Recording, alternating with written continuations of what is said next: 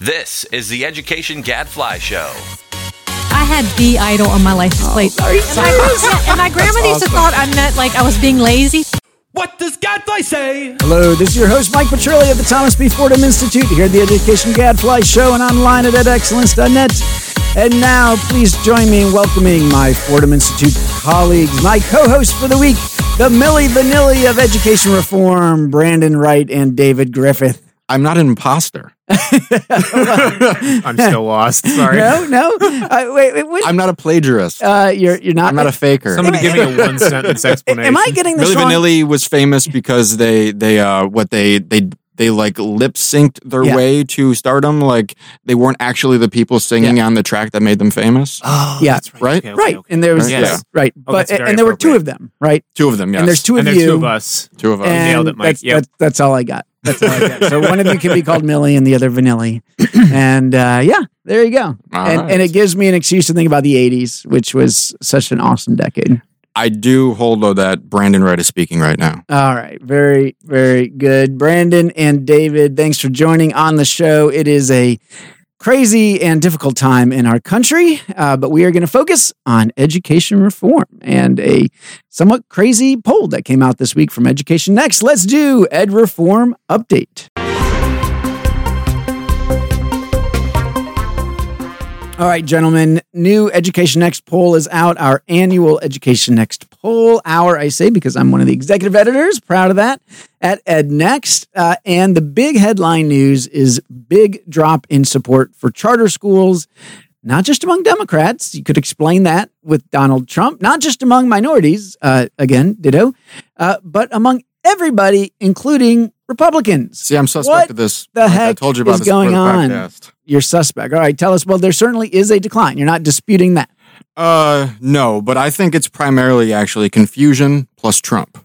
Confusion. So in 2016, right, they asked the question in two ways. Okay. One without context, do you like charters? Right. And one with context, explaining essentially what charters were. Right. When they asked it without context, almost half of the people said, I don't know. They didn't know what charters were essentially. They didn't know enough to have an opinion. And when they is, gave and this is consistent with lots of other Sure. uh, opinion polls. Whenever you ask people, "Do you like charter schools?" You get that saying, "What?" Right. And and a lot of times people will say, I, "I like them. I don't like them." And then you'll ask them, "Well, tell me a little bit about charter schools. Are are, are they public? No, they're private. You know, can they teach religion? Oh yeah, they can teach religion. You know, can they charge tuition? Oh yeah, they can charge tuition. Right, people are right. have no idea what a charter school is. So, so when they gave context, Yeah. uh, the fifty percent dropped to about twenty um, for people on both sides of the aisle. Um, That, pe- that did not have people who, who who who didn't give an opinion, who Okay. who who neither opposed nor supported um, charter schools. Uh, this year, they only asked it with context. Yeah. And yeah, when you ask it with context, the numbers for Republicans and Democrats drop.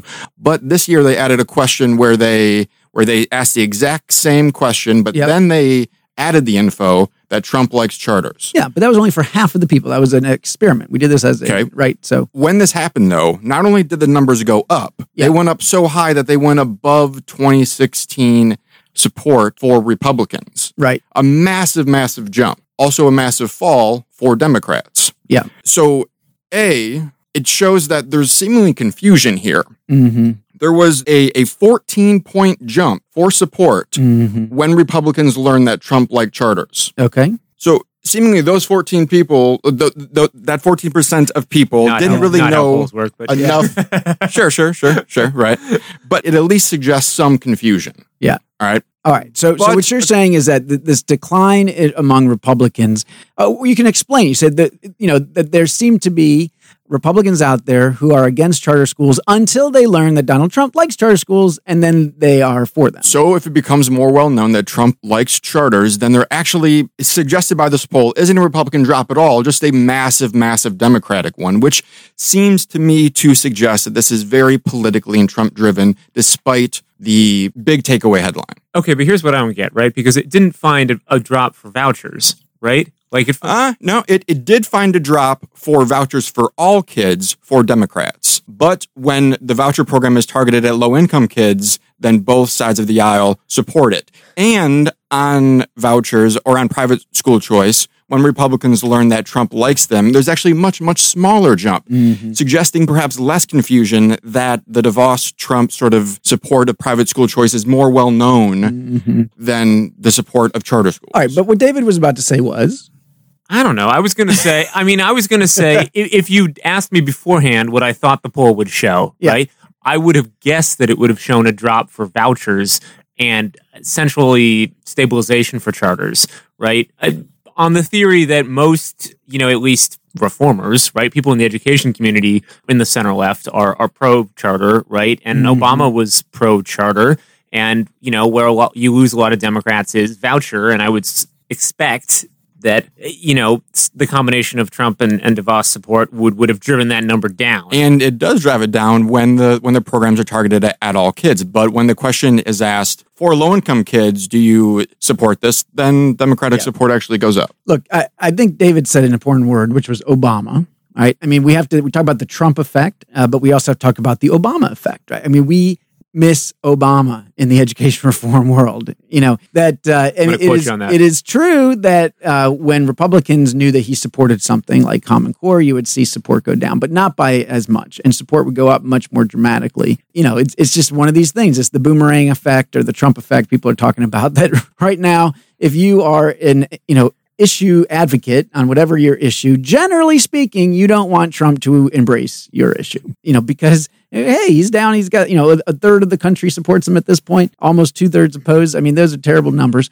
Now, Republicans still strong support in there. And so that plays out Very strong, apparently. it shows a polarization. I think there's also that something simpler here, which is that charter schools have been in the news a lot, right? And the news thrives on conflict.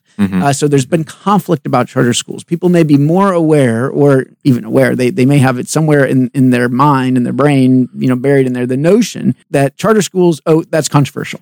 Uh, and that alone drives down support. That's a good point. You know, there hasn't been much talk lately about Common Core and about standards and testing, at least not as much. And guess what? We see that that has flattened out a little bit, even ticked back up again. And by the way, I mean, if you don't say Common Core, let's talk about standards here. If you ask people, do you think there should be common high standards, expectations, you know, set across the country? 60% say yes, only 20% say no. Three to one. I mean, that's incredible. So right? one- so anyway, I, I'm just saying that I think that the fact that charters have been in the news and thus uh, have this perception among people that they're controversial, that they m- may be part of what's happening here. On the other hand, Let I can't explain why about the private school vouchers are, you know, haven't haven't Right.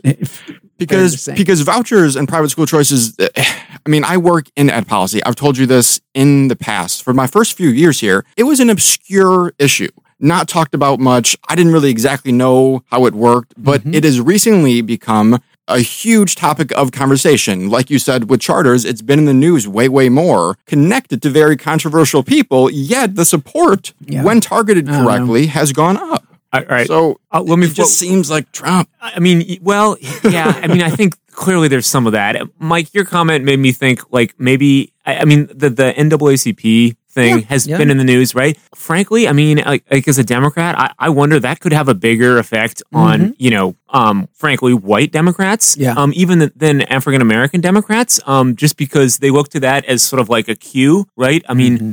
Uh, you know, am I being sort of a good liberal, right? Am I, right? You know, am I on the side of white of- guilt? or we Right, yeah, that's right. That's the word. Um, Uh, yeah. y- you know, and, and so if they see, for example, that the NAACP, right, which they associate with black empowerment, is against charter schools, I mean, that's really potentially damaging to their view of them as as as an organization. I, I don't know. Oddly, when you don't mention Trump, charter school support drops more for Republicans than Democrats by a point. So it's essentially the same, which which is Yeah. Yeah, that doesn't really. all very perplexing. Look, and the, the other point people have made, I think it's right, is that the unions and others that they've had a very well funded, coordinated campaign against charter schools and, of course, vouchers as well. And it works. Negative advertising works. You drop millions of dollars. Uh, you know, you, whether you're campaigning negatively against a candidate or an idea, you can soften support for that idea. You know, in the Common Core context, many states have figured out, well, we're going to stop calling it Common Core. That helps. What about charters? Do we need to rename charter schools? Is there another way to rebrand them to help people understand what they are and why they're important? I- uh, and or, or do we just say, you know what, we don't care if people like quote charter schools or not, as long as legislators like them and as long as we keep growing high quality ones. I mean,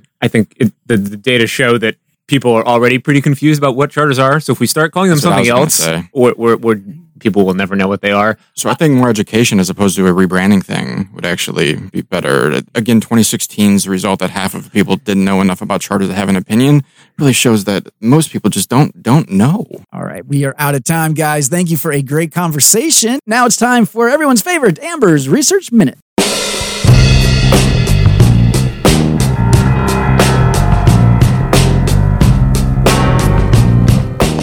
Amber, welcome back to the show. Thank you, Mike. You know, I I mentioned Milli Vanilli earlier. What, who, who's your favorite '80s band? Billy Idol. Oh, hands Nice. down, hands Yes. down, no question. White I was the biggest Billy Idol fan ever. I had B Idol on my license Oh, plate. are you and, my, serious? yeah, and my grandmother used to thought I meant like I was being lazy. She's like, "B Idol, honey, why are you being Idol?" And I'm like, "Have you heard of this guy?" You That's- know, That's a Oh, great man, story. oh, man, Oh, I'm I telling you, I was it. into it. Yep. Yeah, yeah, yeah. You know, I didn't get it at the time, but I recently was was going through listening to you know the best rock albums of all time, and and listened to his old stuff from the '70s, really. And wow, Oh, yeah. Yeah. talent, talented talent. guy. Well, he Yeah. he was completely on drugs and everything else during the whole time. I read his. Uh, this is how bad I am. I read Yeah. his autobiography Wow. recently. Well, because you were Um, an English teacher, you do these. Yeah, you, and you I read just, books. I guess I just didn't realize that he was just completely smashed every he? time he ever got on stage. Like I felt bad for the guy, but he managed to like turn out and still have a brain cell and write a book. So Yeah, And his his two most popular songs are still popular. I I played Yeah. them a lot Yeah. when you know first started getting into music. honestly, I got in a cab recently and the guy was listening to White Wedding, and it was like an older guy, like Yeah. an Indian, an old Indian guy. I'm like, really? yeah,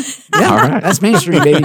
All right, what you got for us this week, Amber? We got a new study out in Education Researcher, the summer issue. It examines whether students who took dual credit courses were more likely to get a college degree Mhm. and whether there are differences based on the selectivity of the institution they attended. Okay. So They researchers attended later or while getting their dual credit. while well after they got their dual credit. Okay.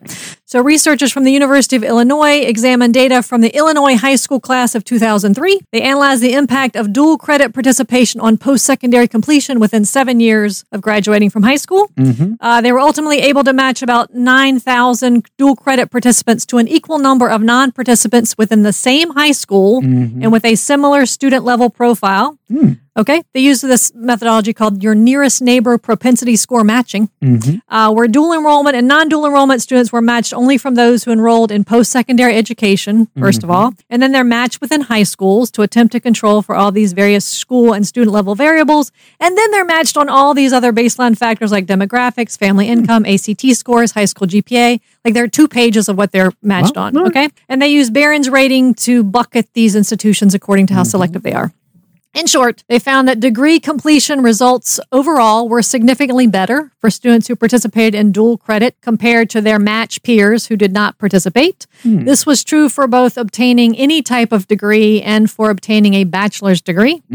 Uh, the positive impact was greatest for students starting at a community college and less competitive colleges. We kind of right? That make, kind of makes sense. Specifically, dual credit community college students were significantly more likely to obtain a bachelor's degree than their non dual enrollment match peers. It was about a 20% rate to a 19% rate, which is pretty low anyway, right? Um, but that's a nine percentage point difference. And um, it's notable, the researchers were saying, because, you know, all these students have to transfer elsewhere for a bachelor, I mean, a, Yeah. a baccalaureate degree um, because community colleges don't you know, grant those type of degrees. Um, results for other colleges at other selectivity levels showed differences as well, but they were viewed as less reliable. They do all these sort of selectivity and, I mean, rather um, sensitivity tests, and they didn't pass them all. So anyway, even though they found that it didn't matter as so much for students at very competitive institutions, they kind of throw those results out and say, "eh, they're not that reliable." But here's what we found anyway. So the bottom line is they uh, they just say that the evidence basically says that the greatest boost to a degree attainment relative to this dual credit question is for kids who start in a community college rather than a more selective college.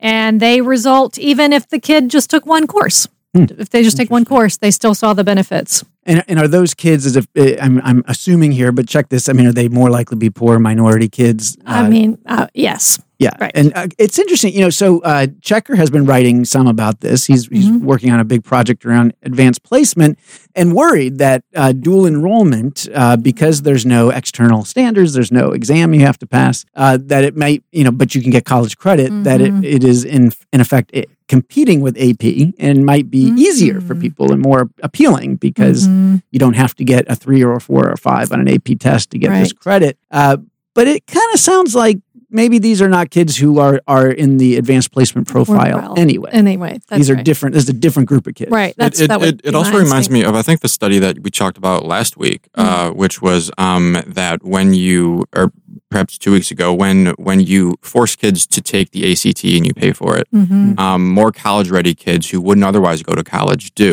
Mm-hmm. um, essentially getting them through the college doors. Uh, this sort of dual enrollment program, Mhm. aside from you know the sort of academic rigor of it, Mhm. seems to at the very least expose these kids to college and perhaps that exposure Yeah. that that sort of comfort Right, level them. increase Mhm. Right. gets them through the college doors post high school Right. um, regardless of what they learn Right. from the classes Yeah. Right. No, that's, That's right. right. And and and you know, and therefore it might not have as big an impact on kids who would have been going through those college doors Anyway. anyway. That's and again, to be clear, I'm, I'm, I'm very clear. I'm not saying that uh, poor minority kids can't succeed in AP. Of course they Sure. can. Mhm. Uh, but those kids who are succeeding in AP are probably going to go to four year colleges, That's right. right? Not to community colleges as, as Yeah, a which whole, would make a sense why we wouldn't, if, if it's true, why they wouldn't see those bigger bumps when Yeah. these kids are going to more selective Yeah. colleges. Yeah. Look, Um, I, I like, you know, i i if this was structured as a dual, not just a dual enrollment, but but almost an early college kind of approach with the Mm. community college where, Mhm. you know, you're there's a seamless transition into that community college. Mhm. And there could be a track where it's more, you know, the academic track for kids who want to start a community college, go on to a four year degree, but also a technical track for kids who are doing, you Mhm. know, CTE in high school into a technical program at the community college. I mean, I think there are a handful of these kinds of examples around there. Pretty Right. powerful stuff. Yeah, because the one question they didn't get into was what? How is dual enrollment defined? Are these actually in the high school, Yeah, or are yeah, they yeah, in a right, right. Who's teaching these courses makes Right. a big difference, right? You would And think they with, didn't get- with quality Because yeah. Brandon, that's the thing is a lot of these dual enrollment programs they're taking place at the high school, school. and often Ah. taught by high school teachers. That's so right. it Ah. doesn't necessarily mean that the kids are Yeah. getting to a taste of life on college Mhm. campuses. That's certainly Though- though maybe- the validity of my point at least in those instances. Although it be, I mean, who knows? Maybe in Illinois they are. I don't know. Yeah. That's I get, it just I don't varies. That Yeah. term, yeah because i know sometimes they go to college Yeah. because i know that my wife do when she was in high school Yeah. went to college Yeah. while she was in high school yeah. Mhm. Let's find out about that with them. Okay. All right. Good stuff, Amber. Thank you very I much. I searched a long time for this one, by the way. It was a little bit barren in research land this week. so- All right. Hey, still Glad good, to find good it, stuff. yes. Mm-hmm. Good stuff. All right. Go listen to your Billy Idol. That is all the time we've got for this week. Until next week. I'm brandon wright And I'm Mike Petrilli at the Thomas B. Fordham Institute signing off. The Education Gadfly Show is a production of the Thomas B. Fordham Institute, located in Washington, D.C. For more information, visit us online at edexcellence.net.